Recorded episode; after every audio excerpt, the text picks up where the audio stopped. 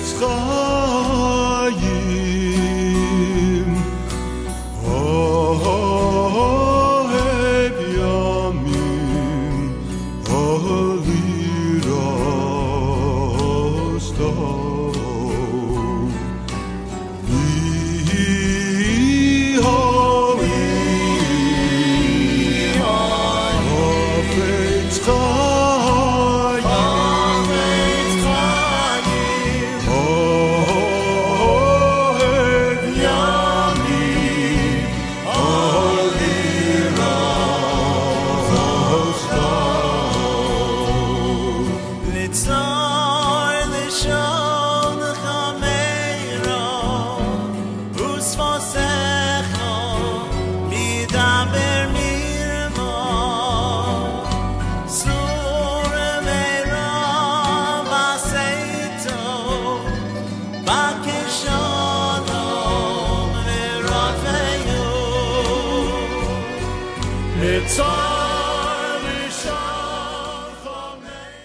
Good evening, everyone. Thank you for coming. First, I want to announce this, Be'ezras Hashem, this Sunday morning, there is going to be a Rosh Chodesh, special Rosh Chodesh davening here at Mayan, 8 o'clock, led by Moshe Storch, accompanied by musical instruments in honor of Rosh Chodesh Kislev, which is a very special and powerful month. May, Hashem, month of Kislev, it's a month of Geula, so we should really, really, really, really greet that month with a lot of energy and a lot of life, so please come join us. 8 o'clock is Shachris, followed by Hallel, followed by Yasudas Rosh Chodesh, here at Mayan. Really, really uplift your soul. Thank you. The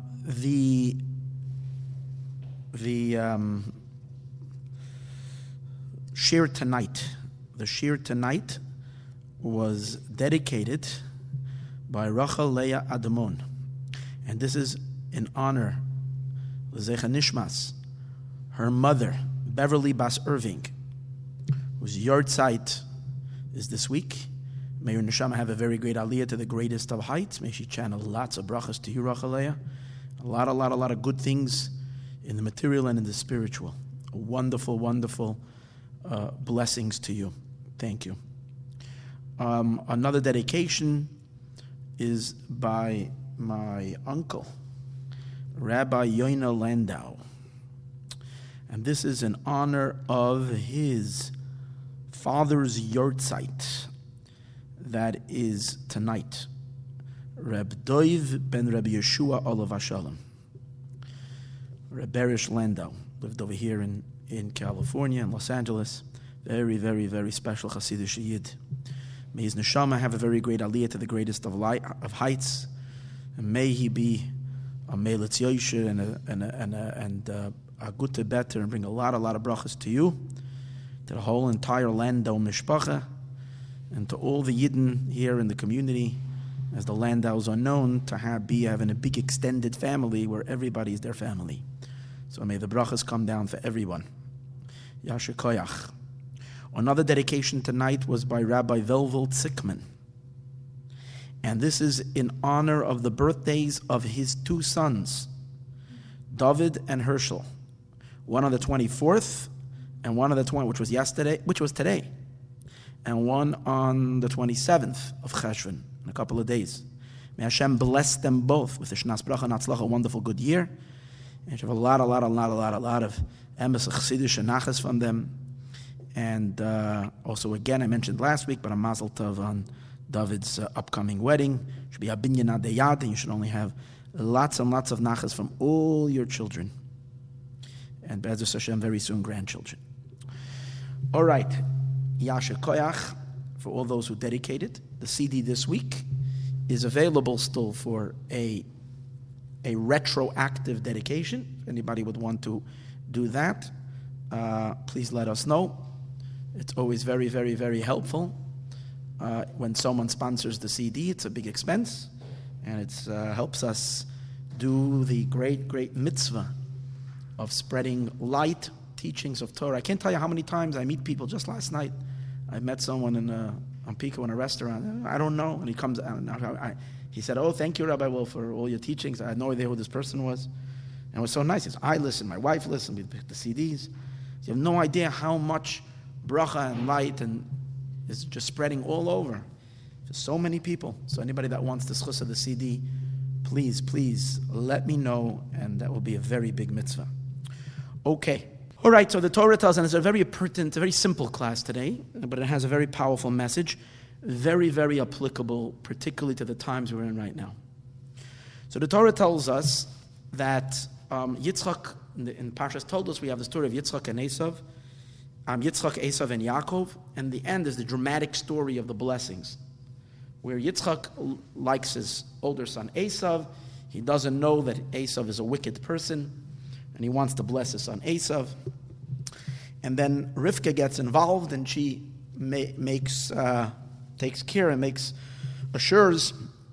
that while Esav is out doing a hunt in preparation for the blessings, Yaakov will come and will get to have these blessings that were initially intended for Esav. So the Torah begins, however, how is all this made possible that Yaakov should be able to get the blessings? It all has to do with the fact that Yitzchak's eyesight was not the best. And the Torah says, Vayiki, this is the beginning of chapter 27, Perek Chav Zayin. Pasuk says, Vayiki zaken Yitzchak, when Yitzchak became old, Vatechena einav mira ois, and his eyes became darkened from sight. Simply, it means that he couldn't see well. If it means he was completely blind, in certain midrashim, it seems like he was completely blind. But you don't have to say so from the pasuk, and also Rashi doesn't seem to imply that he was completely blind. Just Vatichena he became dark, and he had very poor vision. It's difficult to say that he was blind, because we know Yitzchak was a oila, he was a korban, and he remained a korban all his life, because that was the reason why he was not allowed to go out of Eretz Yisrael. He was considered a korban, and he was never shechted. So he was always a ready korban to Hashem, a ready sacrifice. And we know one of the laws about a sacrifice is that it's not allowed to have a blemish. It's not allowed to have a mum. If Yitzchak would have been blind completely, then he would have had a mum. But now, at least in Derech HaPshat, I'm not getting into halacha, the idea of someone, because the question is if someone doesn't have such good eyesight, let's say a Kohen, does that make them disqualified from working in the Beis HaMikdash as a mum or not? But at least a derech hapshat, that's not considered a mum, just because the one's eyesight is jeopardized a little bit. But Yitzchak couldn't see that well. And because of this, because he couldn't see, that's why the exchange was able to happen. And Yaakov was able to pretend that he's Esau because Yitzchak couldn't see well. So obviously he was, even if you're going to say that he wasn't blind, but his eyesight was severely impaired that he couldn't tell which one it was, Yaakov or Esau. But in any case, the pasuk says, "Vehiki zaken Yitzchak, v'techena eino merois," and he couldn't see. So the question is, why was Yitzchak blind, or why was his vision impaired? So the Mefarshim give all kinds of reasons, Midrashim, and so on and so forth. We have lots of reasons for the impaired vision of Yitzchak. The Rashbam, and so the Rabbeinu Bachaya, the Radak, all say very simple. He's old. The pasuk just said, "Vayiki zaken Yitzchak." Yitzchak became old. He was 123 years old at that time, as Rashi says, and because he was old, old people a lot of times lose part of their eyesight. So because of his age, he came of age. He lost his eyesight, and that's the reason he couldn't see. Okay, very simple. Now, but when we search in the other commentaries and Medrash and other things, we begin to find other reasons for Yitzchak's impaired vision. The Da'azikeinu Mibali HaTosfos brings, and this is really, I think, a Medrash Tanchuma. It's a Medrash Rabbah. And so it also brings down in the Baal HaTurim. The Baal HaTurim says, the Da'azikeinu Mibali HaTosfos says, that this was a punishment to Yitzchak. Why was Yitzchak punished with impaired vision? The reason is because the Torah says there's one thing that blinds a person. There's one thing that causes a person to lose their vision. And that is accepting bribery. When someone accepts bribery, they become blind. Yitzchak accepted bribery. Why did Yitzchak love his older son Esav? Because Esav would always, Pasuk says, kitzayid b'piv, because he would bring him always food. Esav would go out hunting, and he would come back, and he would make a good barbecue, and he would bring all his food to Yitzchak. I'm talking, of course, on a very, very simple level, not on a deeper level, but on the most simplest of level. Kitzayid b'piv, Rashi says, he brought him always food. So he liked him. That means he accepted a bribe. Now, obviously, just because he brought him food, that's not why he liked him. Because he brought him food, he couldn't anymore have a objective opinion. He was already subjective. He wanted to love him as opposed to just, seeing things for what they are. And because of that, when you take shochad, it makes you blind. So Yitzchak was punished, according to the Medrash, Rabbah. According, as the Taz Kanan brings it, Baal Turim, and I think the Rebbeinu Bachaya, it was a punishment to Yitzchak. Now, the Sefornu also says it's a punishment, but slightly different. It's because when you see something bad, and you have the ability to rebuke, and you don't rebuke, so then obviously, you're not using your vision appropriately. Why did God give you the vision? If you see something, you should fix it. And if you're not using your vision, and Yitzchak saw his son Esav do things that were improper, and he did not fix it. And because of that, he lost his vision. And he brings a similar to that happened by Eli. Eli had sons that were misbehaving. Eli of the Kohen Gadol, in the time of Shmuel and Avi. And also it says his sons were not doing the way they were exactly what they were supposed to do. And there it says by Eli also that he lost his vision. So this is a form of a punishment for Yitzchak. The Medrash says, and Rabbeinu Bachaya brings a very interesting reason, also going along the lines of a punishment, which says that Yitzchak was punished for gazing at the Shekhinah. And here's where you see an amazing thing. You can be doing the most amazing act. But just because you're doing something really good doesn't excuse you for the non-good that you do along with it. God is very meticulous with all the aspects of everything. I'm talking about Yitzchak by the Akedas, Yitzchak by the binding of Yitzchak, is in a state of the greatest Mesiras Nefesh. Rashi describes how after he knew that he was going to the Ola, he went with the same joy like his like before he knew, and together with his father. So unbelievable, Akedas Yitzchak. So Rashi says, the Medrash says, this is a Pirkei de Rebbe Eliezer, and again, Rabbeinu Bachaya brings it, that when Yitzchak was put under the Mizbeach, he had a vision of the Shekhinah. He saw the Shekhinah, and he looked.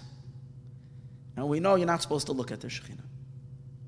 That's the reason why we cover the Kohanim, right? You have to cover all the people in shul by the Birkat Kohanim, by the blessing of the priests. Cover their eyes, because you can't look, because on the hands of the Kohanim, when they bless, resides the Shekhinah. So because Yitzchak looked at the Shekhinah, that is the reason why Yitzchak was punished.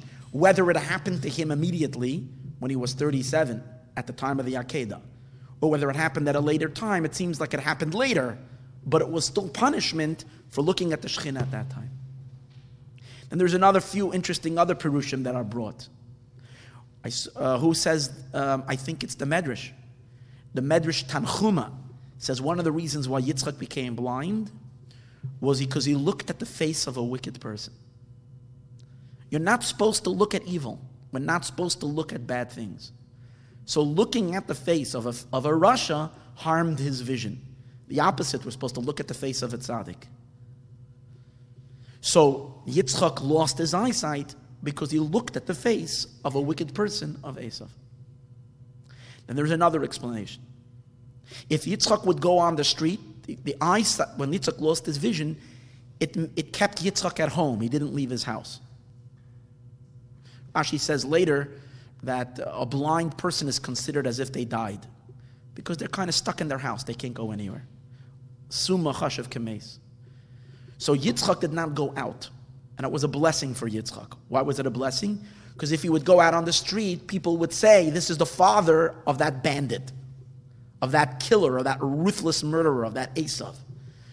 People would point to Yitzchak as the father of Esav, who was a very wicked person.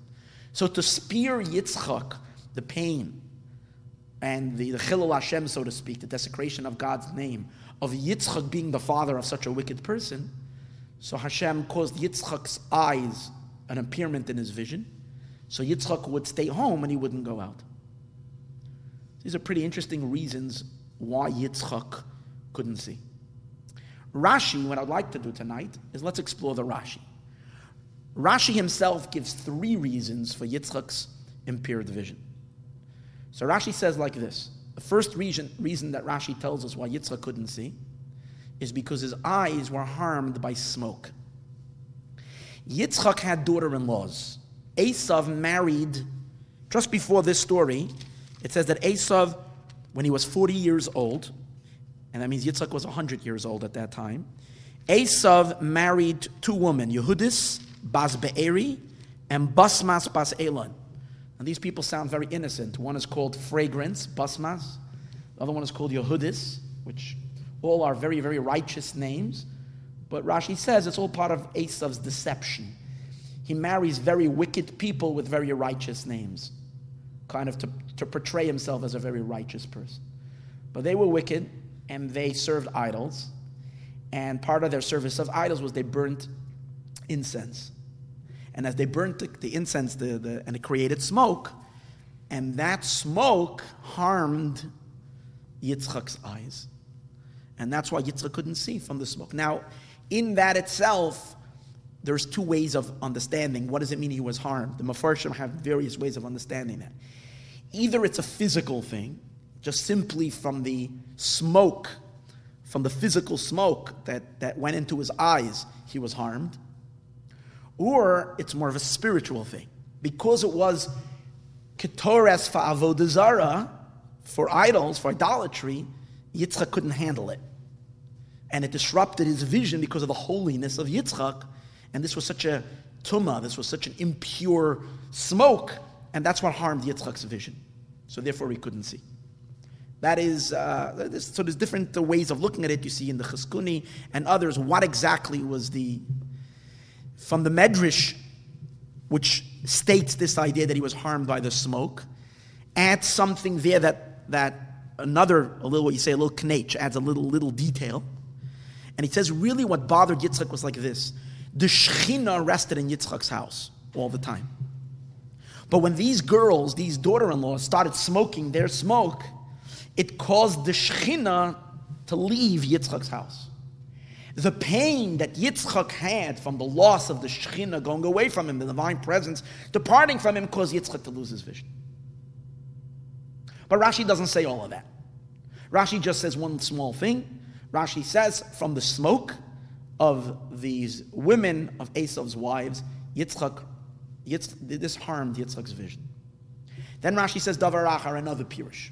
And Rashi says that when Yitzchak was taken to the Akedah, when Yitzchak was taken to be offered for a korban, when he was put on top of the wood, at that moment the heavens opened. The heavens split open. When the heavens split open, from below we can see up, and from up they can see down. So the angels in heaven, which usually are blocked from us, and we from them and them from us, by the heavens, because they're above the heavens or somewhere in the heavens, were able to see what was going down on earth. Which from this Rashi, by the way, if you read Rashi carefully, it seems like angels don't see what happens over here ordinarily. It's not their business to see unless they have a mission. But now, because the heavens split open, and Rashi doesn't explain why the heavens split open. I would just imagine it split open because the greatest deed of all of mankind happened, and that powerful deed caused the heavens to just to break open and allow that energy of Mesiras Nefesh to rise up to Hashem. Again, I'm just speculating it. Rashi just says the heavens split open at that time. What happens? When the angels saw what was about to happen, that a father, and that not just a father, Avram Avinu, was sacrificing his one and only son, the future of the Jewish people, the future of the world, it hurt the angels so deeply that they started crying. The tears of the Malachim came dripping down, and it dripped into the eyes of Yitzchak. And when tears of angels go into someone's eyes, they burn the eyes.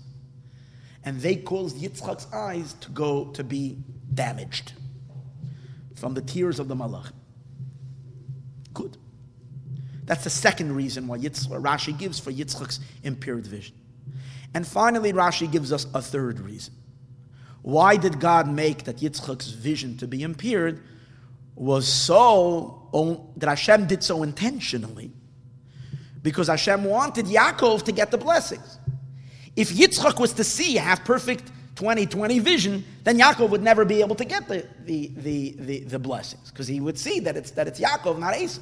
So what does the Eibishter do? What does Hashem do? He dimmed his eyes so he can't see, so Yaakov should get the blessings. Three explanations. So this is above all the other explanations we said before. Rashi himself offers three interpretations. Now, we need to understand, particularly Rashi. We're going to examine the Rashi now, because we know that Rashi usually says it himself many times, I stick to the simple meaning, the most pshat. I stick always to the most literal interpretation. I'm not looking for any midrashic interpretations. As much as Rashi can get away with explaining something on the simplest of levels, we always have to see the simplest explanation. The question over here, why do we even need any explanation why Yitzchak's eyes became dimmed, why Yitzchak's vision was impaired? The pasuk says clearly why it happened. What does the pasuk say? Vayehi ki zaken Yitzchak. It was when Yitzchak aged, vatechena einav mera'os, and his eyes became darkened from being able to see. So the pasuk says clearly why it happened. He's old. And to support that, as I showed you earlier, other Mefarshim are satisfied with that. The Rashbam is satisfied with that. Rabbeinu Bachaya is satisfied. The Radak. The pasuk says it. So why do we need an explanation, especially to come with three explanations because of something, a special whatever, Yitzchak's eyes became darkened. When the pasuk says he's an old man, his eyes became weak from age.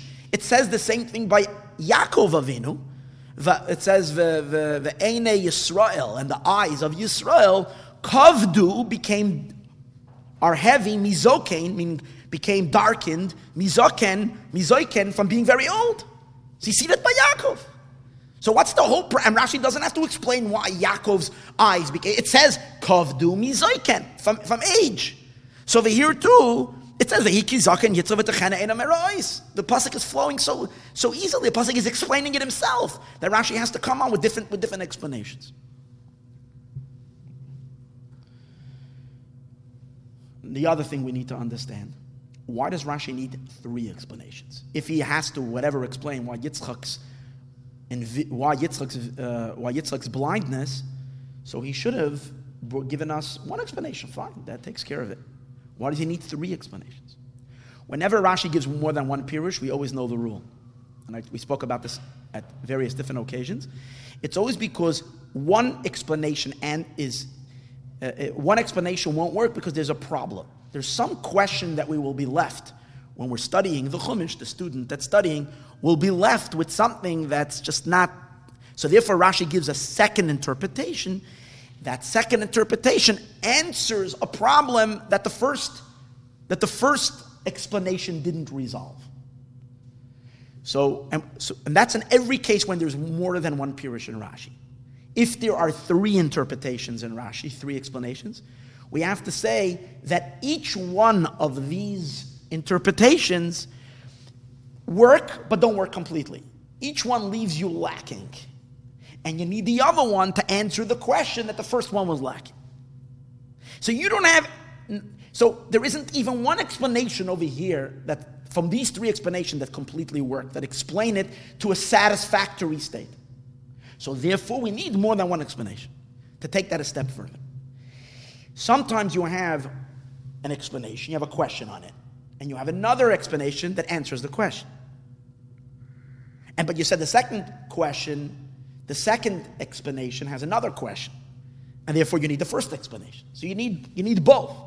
But between both of them, it should be satisfactory. It's good.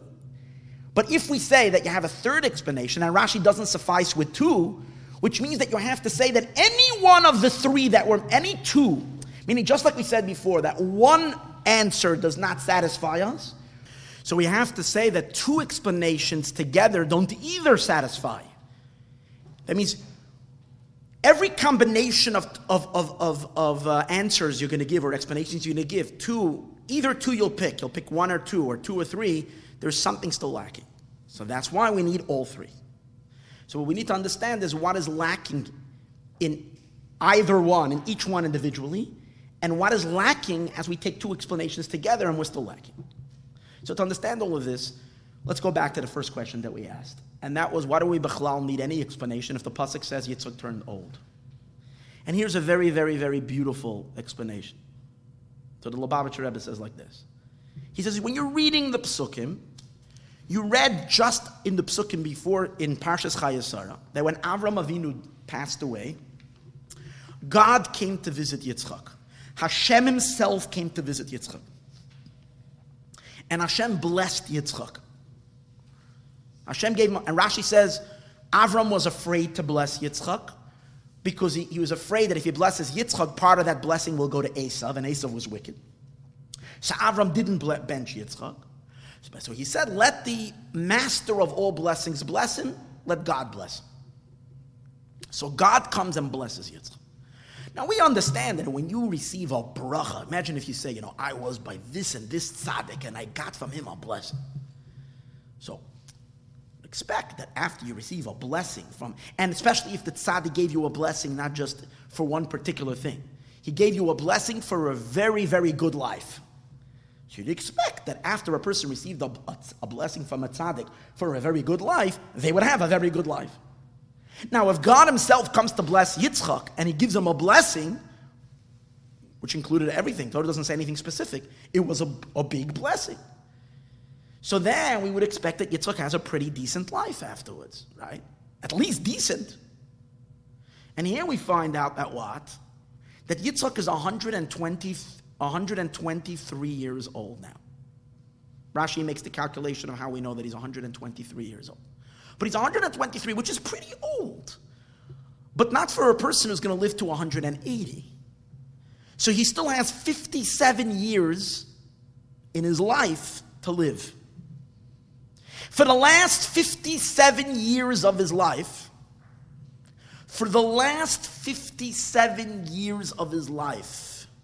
Yitzchak is a blind man. You hear that, Mr. Gaz? Yitzchak is a blind man for 57 years of his life. He's living, and Rashi says later that it's considered like a dead person. So he's suffering. From having impaired vision, he's suffering. So you wonder, after Hashem's blessing, we should find that to have a good life, Yitzchak is going to suffer so much, something is wrong. Especially since we don't find until now in the Torah anybody who's losing their eyesight when they're turning old. I mean, maybe you can say people did, but we don't find, at least until this point in the Torah, we don't find that. And Yitzchak was not that old. Avram was much older than him. It says Avram B'sar Zikanein, but it doesn't say that Avram lost his eyesight. And even when Yaakov lost his eyesight, again, it's all the way at the end of his life.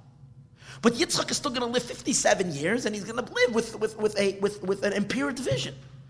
So just to say that this is natural aging is problematic. After you receive Hashem's personal blessing, Vayevarcheyu Hashem, that Hashem blessed him. Therefore, Rashi is very uncomfortable in accepting something that Yitzchak cannot see just because he became old and his eyes were distorted, just because of old age. Therefore, Rashi came to the conclusion that there must be something, some external factor, which caused this to happen for a particular reason. In other words, naturally he would have lived, he would have been a healthy person because of the blessing of Hashem. There could be, there was something there that got in the way. Fine. So that is not a kasha how that happened. The Eibishter blesses him in general, and when there's something there, okay, fine. So there was something impeding on Yitzchak. So therefore Rashi felt that there has to be some other aspects over here that cause Yitzchak to lose his vision. So, and that's the reason why Rashi brings us now three interpretations. So the first explanation Rashi gives, now I said earlier, there's always a problem. All three of them are not perfect. So therefore, but which one is Rashi going to put first? If he has to come up with other solution. And as we're going to see, each one has a problem. But which one is he going to put first? The one that's the most likely. The one that's the most likely, meaning that Rashi feels that the questions, that this... The problem with this one is the least than all the others. There's this particular reason why the first, that Rashi puts his, what's his first explanation? That Yitzchak's eyes were harmed by the smoke that they were smoking. Why was this? Because from all the reasons, this is the only one that is stated in the pasuk. Meaning to say, this is a simple question. When you're reading over here and you're finding that Yitzchak gets blind, you can immediately be questioning the question, why is Yitzchak blind when he has a bracha from the Eibishter to have a good life? So why is Yitzchak blind? So it makes sense that the answer to that question should be at least somewhere hinted to in the pasuk. That by learning the pasuk is already giving you an explanation, so it shouldn't bother you because it should be obvious. Well, it's obvious, but the first explanation is very obvious. Why is it obvious? Because when the pasuk says that Yitzchak became blind, that Yitzchak's eyes became, it says it immediately after telling us that Esav married these two women. And it says in the pasuk explicitly that these two women caused a lot of aggravation to Yitzchak. They tormented Yitzchak. Vatiyeno moiris ruach liYitzchak ulerivka. That they were tormenting Yitzchak and Rivka. That they could. Why? With their avodah zarah, with their idolatry. So and when you read a minute later that what? The next pasuk. So then by the juxtapose, but this that the Torah puts one next to the other, you can deduce that the reason why Yitzchak became blind has to do with what I just said before. All the other explanations that Rashi gives, as we're going to see, the explanation of his eyes becoming blind from the Akedah, from the Malachim crying, or Yitzchak becoming, so that he should be able to take the blessings, is not something that you can see in the pasuk. But this is directly here, what you see in this pasuk itself, you already have the answer. Because it was already given to you in the last pasuk of what happened. That's why Rashi felt that this pirush is his strongest pirush, his strongest explanation of why Yitzchak became blind. The problem we have, however, with this explanation is why would we think that these two women, Esav's wives, if they are being makter for avodah zarah, if they're burning incense for avodah zarah, for idols, why were they doing it in Yitzchak's house? We would imagine that Esav lived in a house and his wives were with him in a different house. They're not living with their mother-in-law and their father-in-law in the house. So why, if they're smoking their... Just a simple question. If they're smoking their smoke, they're for avodah zarah, what's it happening in Yitzchak's house that it should be bothering and should cause Yitzchak to become blind? And this that you say, now maybe not. Maybe they lived in the house. Maybe they did live in the house. So you see later in the parsha, that Rivka took Esav's clothing, asher ima babayis, that she has in the house. So Rashi's bothered, why is Esav's clothing not in Esav's house? Why are they by Rivka?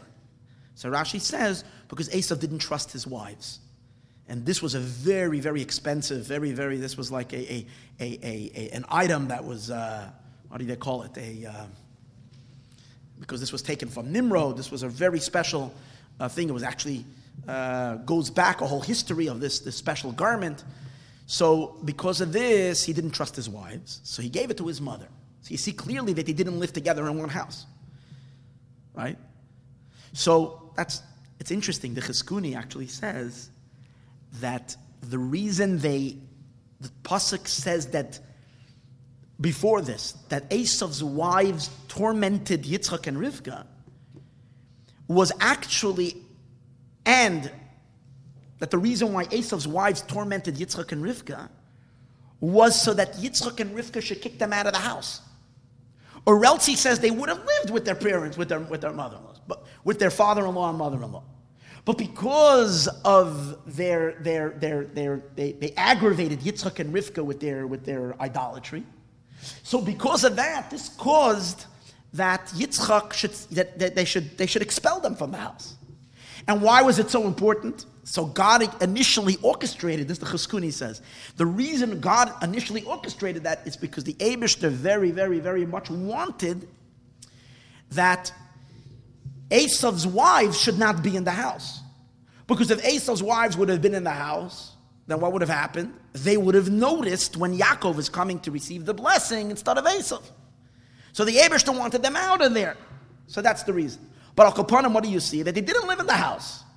If they didn't live in their house, so why is their smoke harming Yitzchak?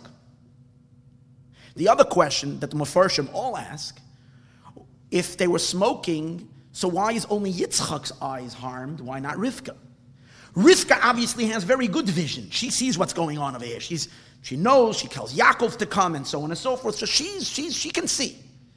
The only difference between Rivka and Yitzchak is she's much younger than him. Fine. But if we're going to say that the reason why his eyes became impaired was not because of age, but because of the smoke that harmed his eyes, so why Dafka Yitzchak and not Rivka? Now the Mefarshim asked this question, and Mefarshim actually give an interesting answer. They say that Rivka grew up in a house of idolatry. Yitzchak grew up in a holy home. Rivka grew up in a house of idolatry. It took only 3 years, but she was accustomed to it. So therefore, this unholy smoke wasn't damaging to her. The unholy smoke was only damaging to who? To Yitzchak, not to Rivka. So she was a kind of accustomed. Because of his extreme sensitivity, it damaged him. This is only a good explanation if what? If we're learning that it was a spiritual kind of a harm. It had to do with the fact that it was idolatry. So you can say that, but if we say that, wow, that it wasn't spiritual harm, it's just a physical aspect that this hurt Yitzchak's eyes because of the smoke, then Rivka should have been the same. No difference, Yitzchak and Rivka. It's interesting, the Medrash actually says, the Medrash asks this question, why did Yitzchak and not Rivka? And again, from the Medrash, it implies that it was a spiritual kind of a damage. So the Medrash gives an answer, but the Medrash says an interesting thing. The reason why it didn't harm Rivka and it harmed Yitzchak is because the Medrash says, because a woman can't really harm another woman. But a woman can harm a man, she can't harm another woman. And the Medrash says, why? Because the woman is made out of a bone. And the man is made out of dust, because God created the first person, earth, dust from the ground. If you take a bone and you smash it on an earthenware, it's gonna break. But if you take bone and you smash it on bone, it doesn't break. So therefore, it's just an interesting medrash. So the medrash says, since Rivka is a woman, and these were other women troublemakers, she's got enough resilience and strength not to be broken by these other women. But Yitzchak, they drove him crazy. They were able to break Yitzchak spiritually. They were able to break Yitzchak and cause him such aggravation until he was literally harmed him, and not Rivka. Because on Yitzchak, they're bone on earth, and by Rivka, it's bone on bone. And bone on bone, that's just I don't know what the application of this, that a woman can't really harm another woman. But she can harm a man. That's what it says. Back to what we're saying. But this question on the simple level is, why did this not harm Rivka and it only harmed Yitzchak? How about the wives of Esau? Why weren't they harmed by the smoke? The answer is maybe they were. We don't have any clear indication that they weren't blinded. Maybe from all the smoke, they were also harmed their eyes. Well, we can say better, since they were the ones who were actually doing it, they would put on, they knew how to protect their eyes because they knew when they're doing it. But Yitzchak, he's not the one doing it. How about Esav? How come it doesn't say Esav became blind? So the Rebbe says, a Gavaldig Achab. He says Esav was an Ish Sadeh. He was a man in the field. It's very simple. Sometimes there's such genius and simplicity. The pasuk says that Esav was a man in the field, so he was never home. So he wasn't affected by the smoke. He was a hunter. He was out in the field. But Yitzchak and Rivka were sitting in the house, and they were smoking, and the smoke harmed them. But Al Kampanim harmed Yitzchak. Why didn't it harm Rivka? So therefore, because of these questions, the first answer is not such a perfect answer, because it will still leave us with the question. Two things. Again, we can't say he became visually impaired because of age, because he received a special bracha from the Eibishter, from Hashem. We can't. And now, to answer that it's because of the smoke, which would have been the preferable answer, because that's derived directly from the pasuk right over here. The problem with that, however, is we're saying now, why would they not be in their own house smoking their smoke? Why are they doing it in Rivka, Yitzchak's house? And secondly, if they are doing it in Yitzchak's house, why isn't Rivka part of this? Doesn't she get damaged and only Yitzchak?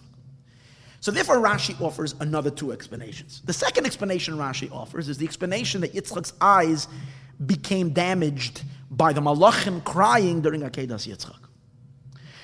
The problem with this answer, it resolves this question. Why only Yitzchak and not Rivka? And we can also understand why, even though Yitzchak was blessed, but still he had this a special something that caused his eyes to be damaged. Fine. The problem we will have with this explanation is simply that you're dealing with a far-fetched thing. You're outside of the realm of Pshat. You're pretty much outside of... when we say it's outside of the realm of Pshat, the whole idea that by the Akedah, the Malachim are crying and tears are falling. Medrash is great, but this is not Pshat. But I was also bothered. I mean, just the physical elements of that. Do we say that angels are physical? That when they're crying, they drop wet tears, salty tears, that they come down and go into your eye. I mean, the whole idea of an angel is a spiritual entity. Unless you say that that's what Rashi means, the sky is open. When the sky opens, then the spiritual tears of the angels can come down into the physical world, because you don't have the barrier between the spiritual and the physical. And when it comes down in the physical world, it translates into a physical acidy type of a substance that can burn the eyes. Whatever it is, it's very midrashic. And because it's very midrashic, even though it's a good answer, but your Rashi, as we said earlier, likes to stick as much as we can with Pshat. So just to rely on this itself is not the best. So therefore, Rashi needs a third explanation. What's his third explanation? The third explanation that Rashi gives is, as we said, so that Yaakov will get the blessings. The Eibishter purposely made Yitzchak's blind so that Yaakov should be able to get the blessing. So it's an intentional aspect that God does. Rashi put this answer, seems to be very, very, very, very, very straightforward, very, very simple. But Rashi puts this one the last, because there's something extremely bothersome with this that Rashi was very uncomfortable with. What Rashi was uncomfortable with this answer is simply, according to this, Rashi is hurting Yitzchak for the benefit of Yaakov. To go and hurt someone, even if you want to give benefits for someone else, but to go and hurt someone, and we're not dealing with a small hurt. The Eibishter is causing Yitzchak to be blind for 57 years, and not for a benefit for him, but for a benefit for someone else. There's a certain discomfort. I mean, if we need to say it, we will say it. But it's not galat. Meaning there's something over here that is bothersome. That God should bring a pain, a suffering, an impairment on someone, and it should only be... Ultimately, you can say, well, its ultimate Yitzchak's blessings, it's ultimate a blessing for Yitzchak, so that his blessing doesn't go to the wrong place and he doesn't empower Esav, and then he's going to look from up there in Shemayim the rest of his life and see what kind of empowerment he gave to the wicked, and that's going to hurt him forever. I understand that. But on the simple level down here, you're hurting Yitzchak in order to help Yaakov. So that question was so bothersome. So Rashi's only going to use that answer because he doesn't have any other explanation. So that's his last explanation, and he saves it for last. Because the problem with this is an essential problem. The other problems are less problematic. I mean, they're problematic and because of other reasons. But this is essentially difficult to swallow. So therefore, Rashi puts this as last. But as I said earlier, we have to say that each one of Rashi's explanations has a certain quality that both the other explanations don't have. Because if each one wouldn't stand out with some special something, then we would be able to suffice with two answers. We wouldn't need a third. So we have to say that each one of them stands out with something that makes it unique. So the first answer that Rashi gave is unique and is special, meaning to say has a quality of, is it's the only one that is kind of stated in the pasuk itself. Okay? So that's why this answer is stated, even if we could kind of take care of all the problems with the other two answers, we still want to say this one, because this one has a quality, because in this explanation you can explain the pasuk based on the verses themselves without having to come on to something else. What is special about the second pshat, that Yitzchak's eyes became impaired by the tears, what is special with that pshat over all the other ones is that here, according to all three Perushim, Yitzchak's eyes were Yaakov got the brachas. Yaakov in the end gets the blessings. As a result, all three explanations agree that the reason Yaakov got the brachas was from Yitzchak's blindness. That's for sure. Because the pasuk says so. Because he was blind, or at least visually impaired, Yaakov got the blessings. That we see. However, according to the first explanation and the last explanation, which are they? First explanation is because of the smoke. The last explanation is in order to be able to trick Yitzchak, comes out, here's an interesting thing, that the cause, which is the blindness which is the cause of the blessing, is a negative thing. What do you mean a negative thing? Why is Yitzchak blind according to the first explanation? Because of smoke from idolatry, from Avodah Zarah. So what do we have from here?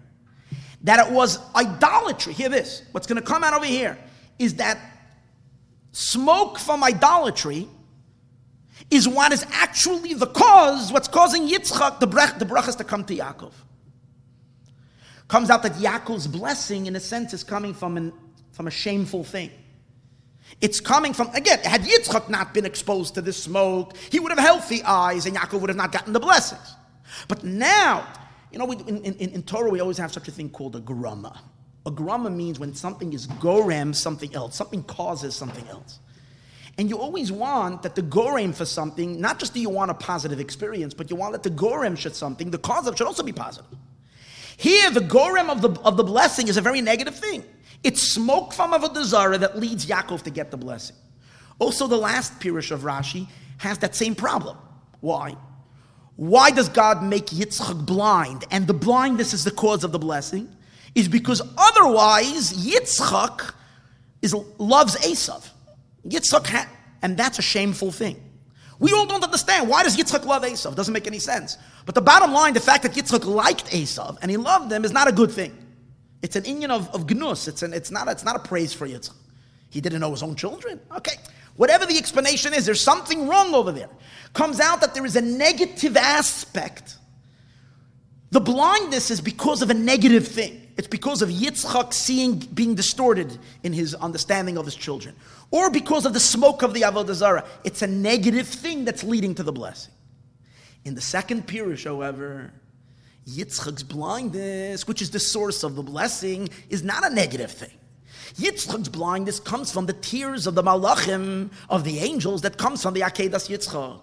In other words, the greatest moment of Yitzchak's life, a mitzvah, not just a mitzvah, the greatest mitzvah of being Meiser Nefesh al Kiddush Hashem, for him to give his, be ready to give, stretch his neck out for God.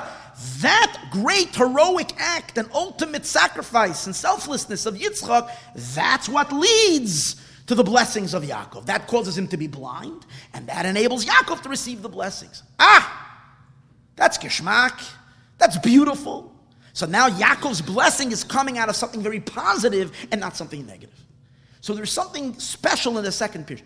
There's also a second benefit that we get in, that's only in the second explanation, not in the other two. And that is, according to this, Yitzchak is already blind from 37 years old. Or at least he's visually impaired from a much, much younger age. And that will explain already the whole parsha. If you accept that, then the whole parsha is already explained. Because the whole parsha we're bothered with one question. How could Yitzchak Avinu, such a great person, mistake Esav, who's like the biggest brute and the biggest sinner? How can he mistake him and think he's a tzaddik? And the answer is, if you're blind, he was pretty, Esav was able to mess around with Yitzchak all the time, because Yitzchak can't see. Because he can't see, he was able to trick him on the simple level. I'm not going into the idea that a tzaddik should be able to know someone without seeing them, just by, on a simple level, he couldn't see him. So there is something to gain from this pirush that it answers. What is supreme with the last pirush that only you have in the last explanation, you don't have in the other two? Why? And that is, according to the last explanation, we understand why Yitzchak's blindness started now. The pasuk says, "Vehiki zekan Yitzchak." Yitzchak became old. Vatechen.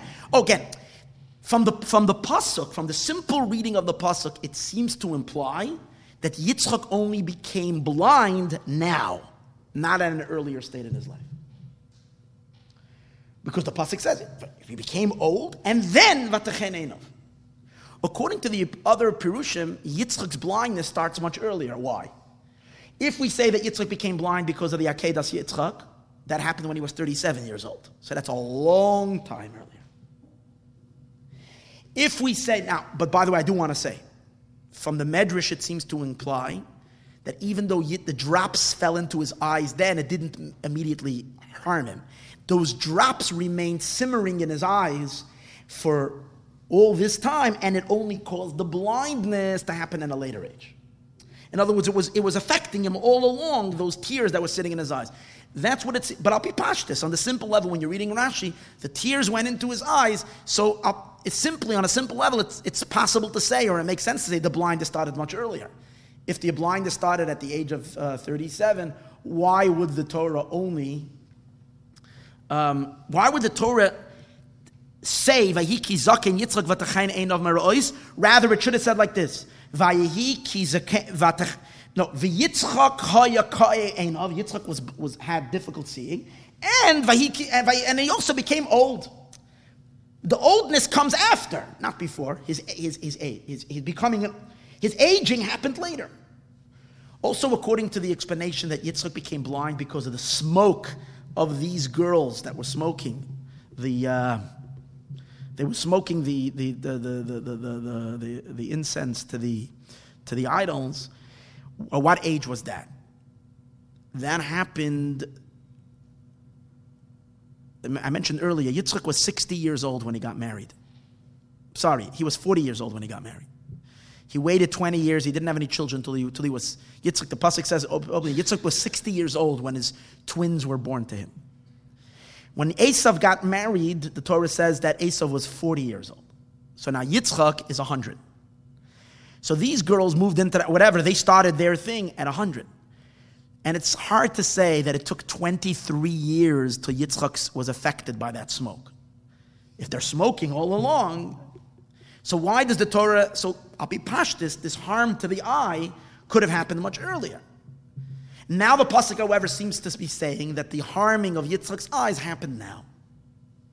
And therefore, there is only according to this last pirush do we understand the words of the pasuk make sense. V'hiki zaken Yitzchak v'tachen einov. Because the other ones, it should have been v'tachen einov first, and then v'hiki zaken Yitzchak. Fine. So here you have an explanation on Rashi. But here I want to present just a simple question.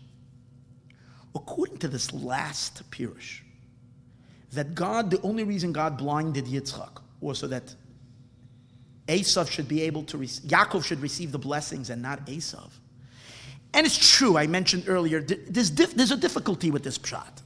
The difficulty with this pshat, with this explanation, is that what? It seems very unfair that Hashem should hurt Yitzchak to bless Yaakov.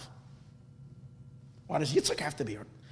Okay, I'm not getting into that question. That remains problematic, and that's why Rashi leaves that for the last. He doesn't put those pirush earlier. But I have another question. To resolve this problem with Yitzchak being able to see, to resolve the problem that Esav shouldn't receive the blessing and it should go to Yaakov, you have a much simpler way to dealing with it. And what's this? If God really wants Yaakov to get the blessing and not Esav, is a simpler way of dealing with it, and that is very simple. God calls Yitzchak over to a corner, and he whispers in his ear, and he basically tells him, you should know that Esav is not exactly what you think he is. Esav is a pretty bad guy. That's all it would have taken. Just like Hashem told Avram, listen to Sarah in regards to Yishmael. All that Hashem has to do is tell Yitzchak that Esav is a wicked person. Especially that it seems like Yitzchak was kind of a little bit already, there was some idea that Esav is not such a tzaddik. First of all, how do you know that? From his wives. He marries these women and they're serving idols. You can answer and you can say that that Yitzchak thought it's only his wives, not him, and he can't stop them. Okay. But already, the fact that he has wives that are serving to idols was enough probably to put some kind of a doubt in Yitzchak's head.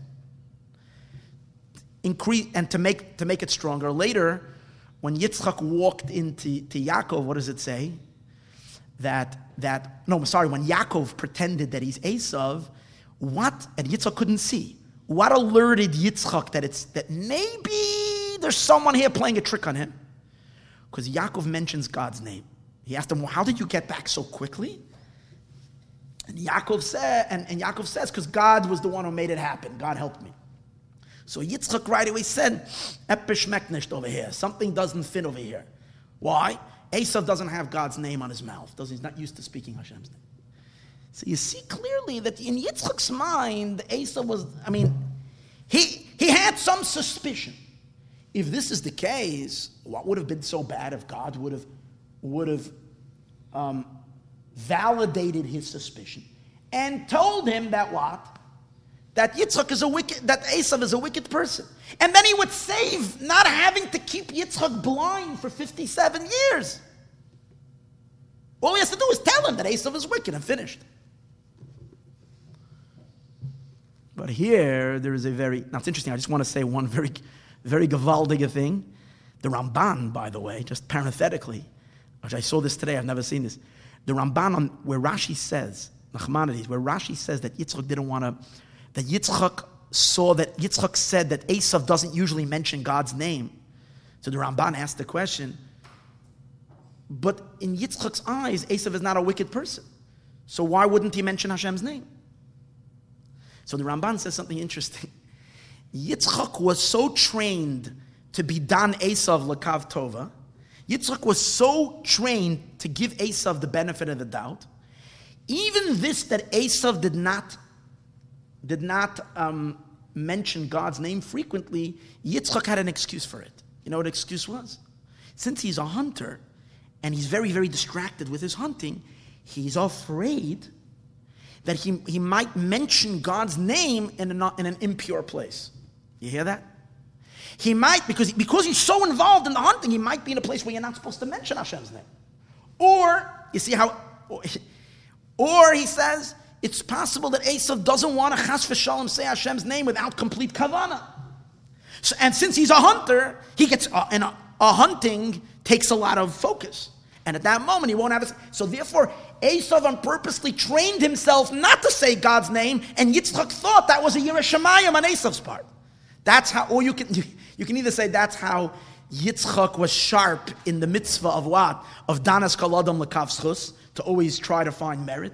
Or you can say that's what a deceptive That's how strong Esav's deception was, that he was able to portray himself to such a Yireh Shamayim, and such a tzaddik, such a God-fearing man, that his father thought.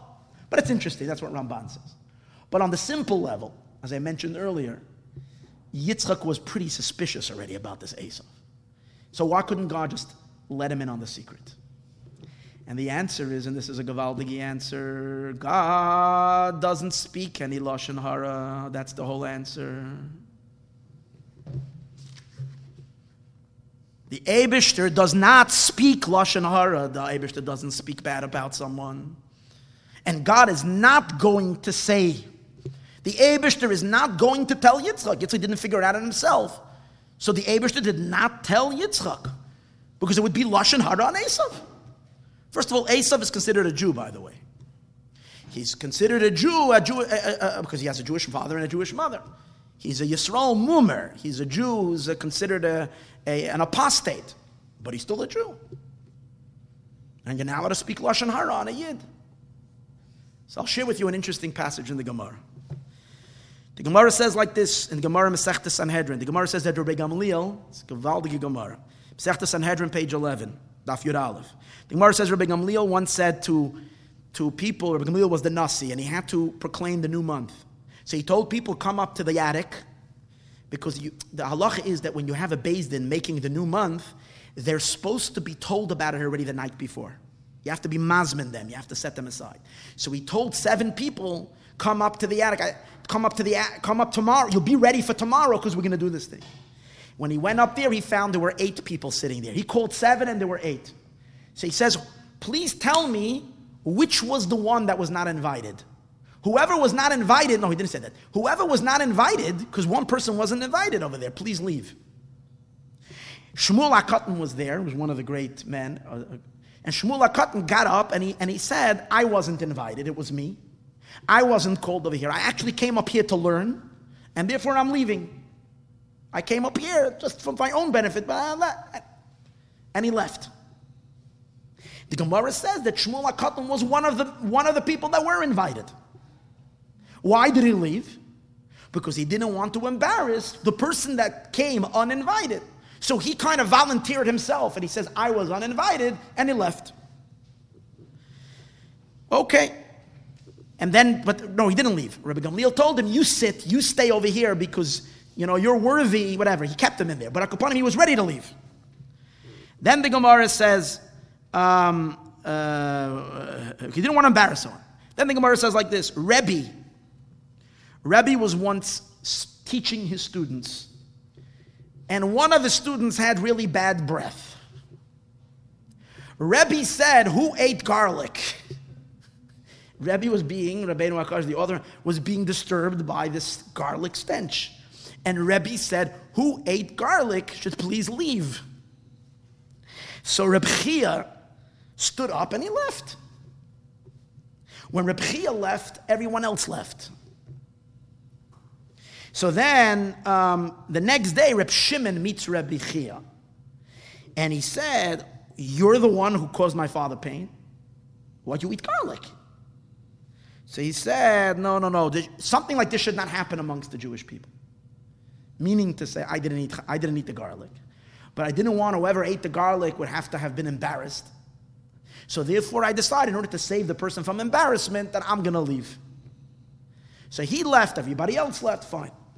But the way the Marshal learns, what he was really saying is that even if this caused Bittul Torah, Rebbe didn't have a share that day. Imagine, I prepare her Monday night. Imagine, no one is there, no one came. Rebbe did not give a share that day. Reb Chia is at fault, and the reason he's not doing it's better that there shouldn't be a share than one person being embarrassed. Fine. Now you have the next one. Then the Gemara says, where did he learn this? Speaking from Reb Meir.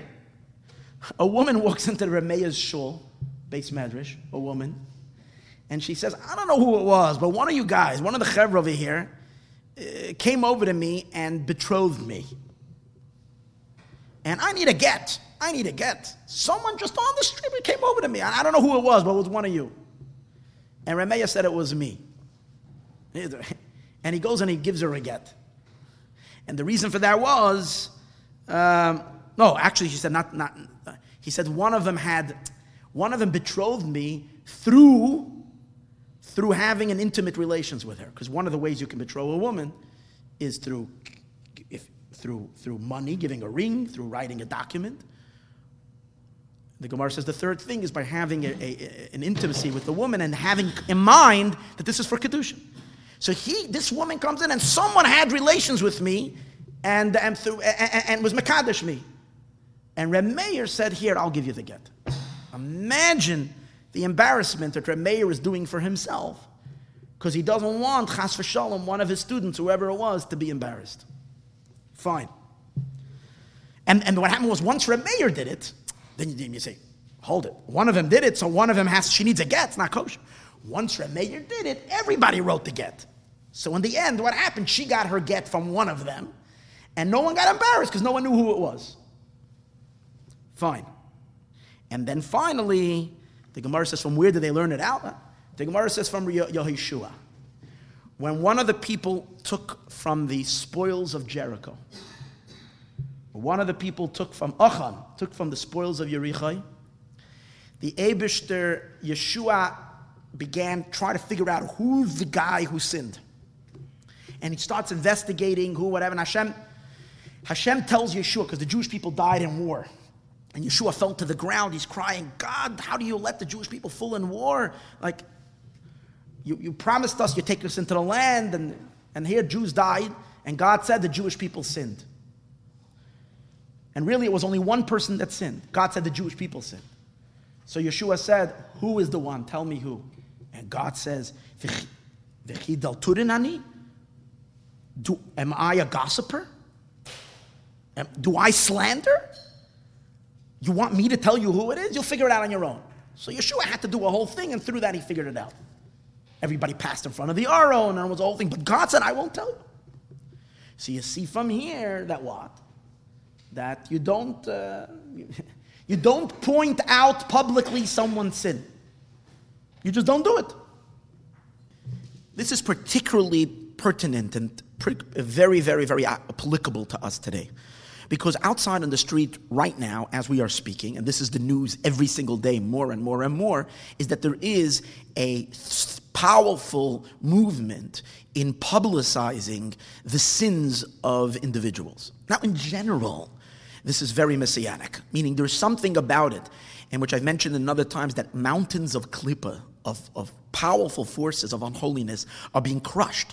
It's the harem kadoinag namasu, mountains in front of God, because Hashem is coming to the world momentarily with the coming of Mashiach. The mountains of klipa are melting like in front of the fire of Hashem, like wax melts in front of a fire. And we also know that one of the signs of the world purification is just like with gold. When gold is mixed, good and bad. Because people wonder, like we say, is the world, we say the whole time that Mashiach is coming, the world is ready for Mashiach. Why is the world ready for Mashiach? Quite on the contrary. There's so much schmutz, there's so much garbage, there's so much sin. And then you see it's all over the place. It's plastered everywhere. But that itself is a sign of healing. Because just like when you have gold and you take it out, you mine it from the ground, it's a mixture of good and bad. But when you melt it, and in order to make the gold high quality gold, what you do is you put it in this oven or the kiln or whatever it is, and the melting is able to separate the bad from the good, and it comes to the surface. Then you can clean it up. So when all this negativity becomes exposed, when all this corruption becomes exposed, it's actually a Mashiach sign. Especially when we have these self-righteous organizations that have kind of lectured the world with whatever sense of morality that they believe is the ultimate morality and the ultimate correctness, and we know that they're not holy. And when now it's that organization is being toppled and collapsing, that's a godly thing. That's a Mashiach thing. So without any doubt. On the other hand, there is a very, very great danger. And that is based on, there is a saying, it says like this, a Yiddish is saying, Vias Christelzich as a Yidelzich. So what does that mean? Simply it means, literally translated, the way the Christians behave, so Jews behave.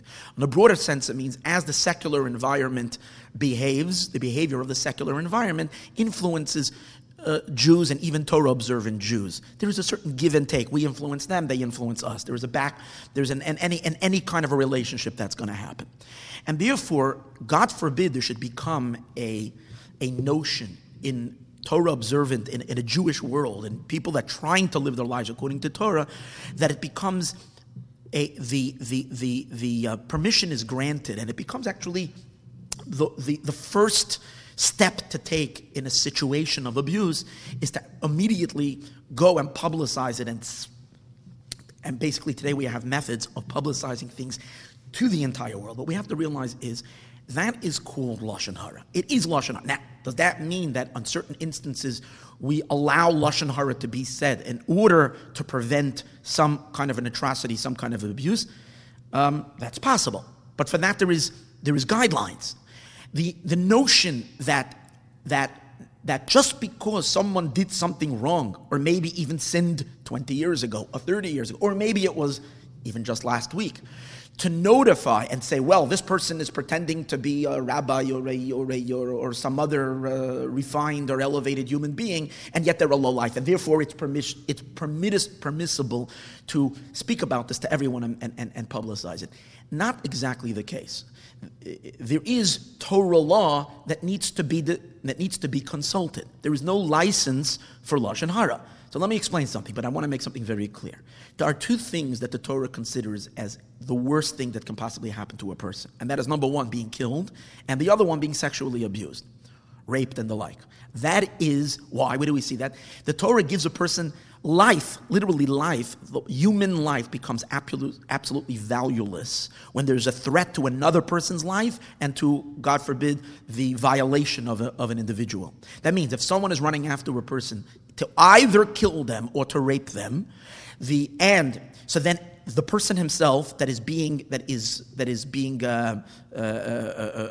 pursued, or any bystander, is not only permitted but has the obligation to do whatever they can to stop this abuse or this from being perpetrated, and to, even if it requires taking the perpetrator's life, meaning the person who wants to do this thing, to take them before they can harm, like in Texas by the shooter. If someone shoots this maniac before they can kill others, then they did a biggest mitzvah. And the same is, now again, even over there, there's just one thing. If you can stop it without taking their life, then you're absolutely obligated to do so. But if you can't, then you have to kill that individual. And again, that applies also to a rape and so forth. If someone is chasing after a girl, a woman, or a child, or whatever it is, to do something, chasing meaning they're going after it, then at that moment when there is a threat, then that is permitted to even take that person's life. So it's not that chas v'shalom there is any minimization, God forbid, in the seriousness of the abuse and the effect and the damage that is done. This is very, very, very serious. On the other hand, in regarding to something that was done already, so now, and here obviously it becomes very complicated. If this individual continues to being a threat to other people, they did it once and they got away with it and they will continue being a threat to other people, then it is possible. And if the only way to stop this person is by speaking Lashon Hara, nothing else is going to work, then maybe, then that's permitted. Obviously, if you're allowed to kill the person physically, so you're allowed to kill the person spiritually as well. Shaming someone is called killing that person. That would be allowed. But it needs to be consulted with an authority of Torah. Just like if you're going to decide if you can eat a certain chicken or not, certain meat or not, you will consult a rabbi, kosher or not. If you can do something on Shabbos, kosher or not. Destroying someone's character publicly and shaming someone is also an halachic question. Am I allowed to? Am I not allowed to? It must be consulted. Now, at times, the best thing would be to go to the authorities and that person would be punished. Now, if you're going to the authorities, automatically, because of the nature of this of the way things are today, it will become, you can't help it, but it's going to become public knowledge and the person will be shamed. Again, that might be your only option, and then that is the correct option. But what I am talking about is there's a certain sense, there is a lynching mob out there that is actually running around looking wherever we can take someone down. That is probably not kosher. And the thrill that people have in taking someone down, one has to ask himself 1,000,000 times, is that because I really care and because it really bothers me, so on and so forth, or because I like to see, I have a certain evil pleasure inside of me of watching someone bleed to death. So this is something that people need to consider. There is no blanket license to sit and embarrass and shame someone. Again, there are cases where that's when God forbid, a person can be a harm to other people and continue to being a harm.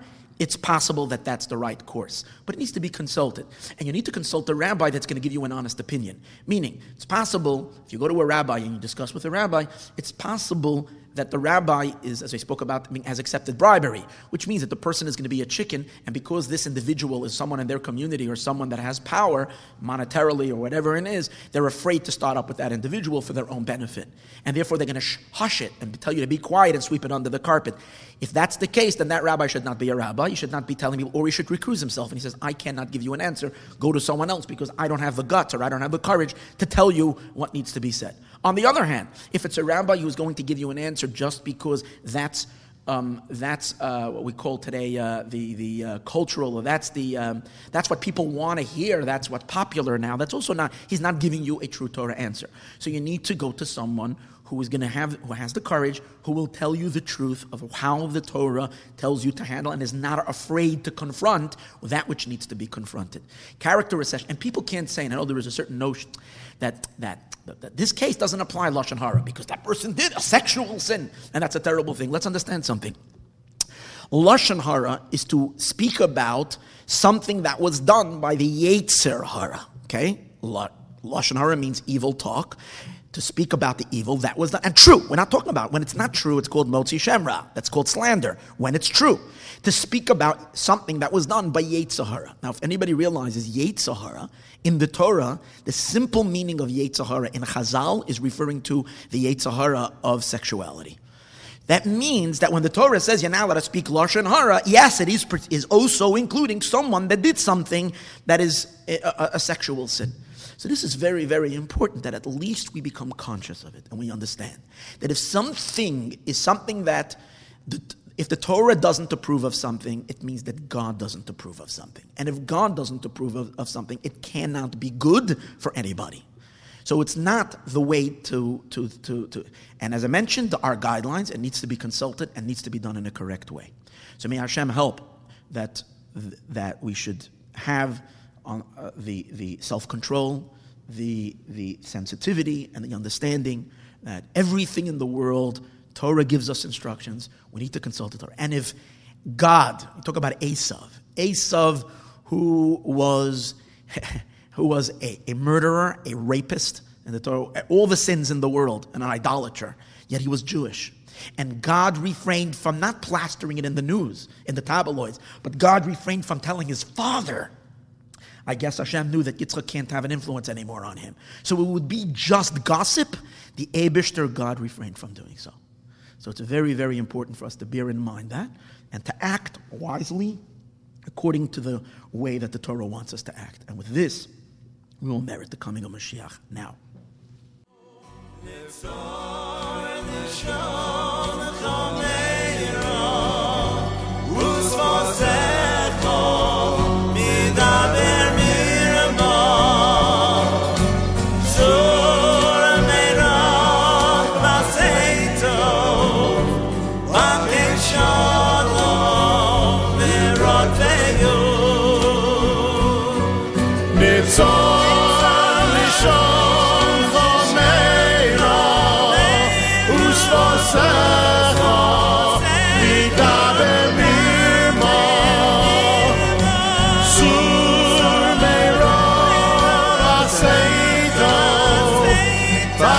Show